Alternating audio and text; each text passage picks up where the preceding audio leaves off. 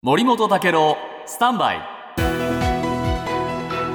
長官読み比べです、はい。えー TBS の世論調査ではね、えー岸田内閣の支持率は、えー、42.7%不支持率53.9%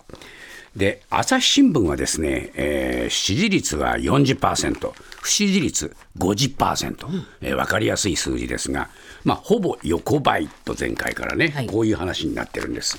そうした中で、読売新聞も支持率調査してまして、支持率はあ45%、不支持率46%と、これ、読売新聞としてはですね、初めて、えーこれね、えー不支持が支持を逆転したんですね。で、えー結構ね、危機感という話が出てきてまして、えー読売新聞、岸田政権に強い危機感という話なんです。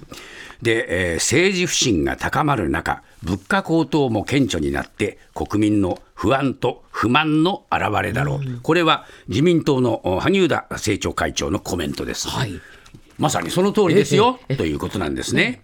で、支持率えー下落の要因はいくつもあると、複雑骨折しているようだと、自民党の幹部も言っているというんですが、えー問題は一つ、国民の関心事、物価ですね。で、これはですね、迅速で大規模な対策を打たなきゃならないというふうに自民党内では言われてるんですが、経済対策を担当する山際大臣、えー旧統一教会との問題がくすぶり続けています。で、与党内からも早くやめてもらった方が打撃が少なくて済むという声が出てきているというんですが、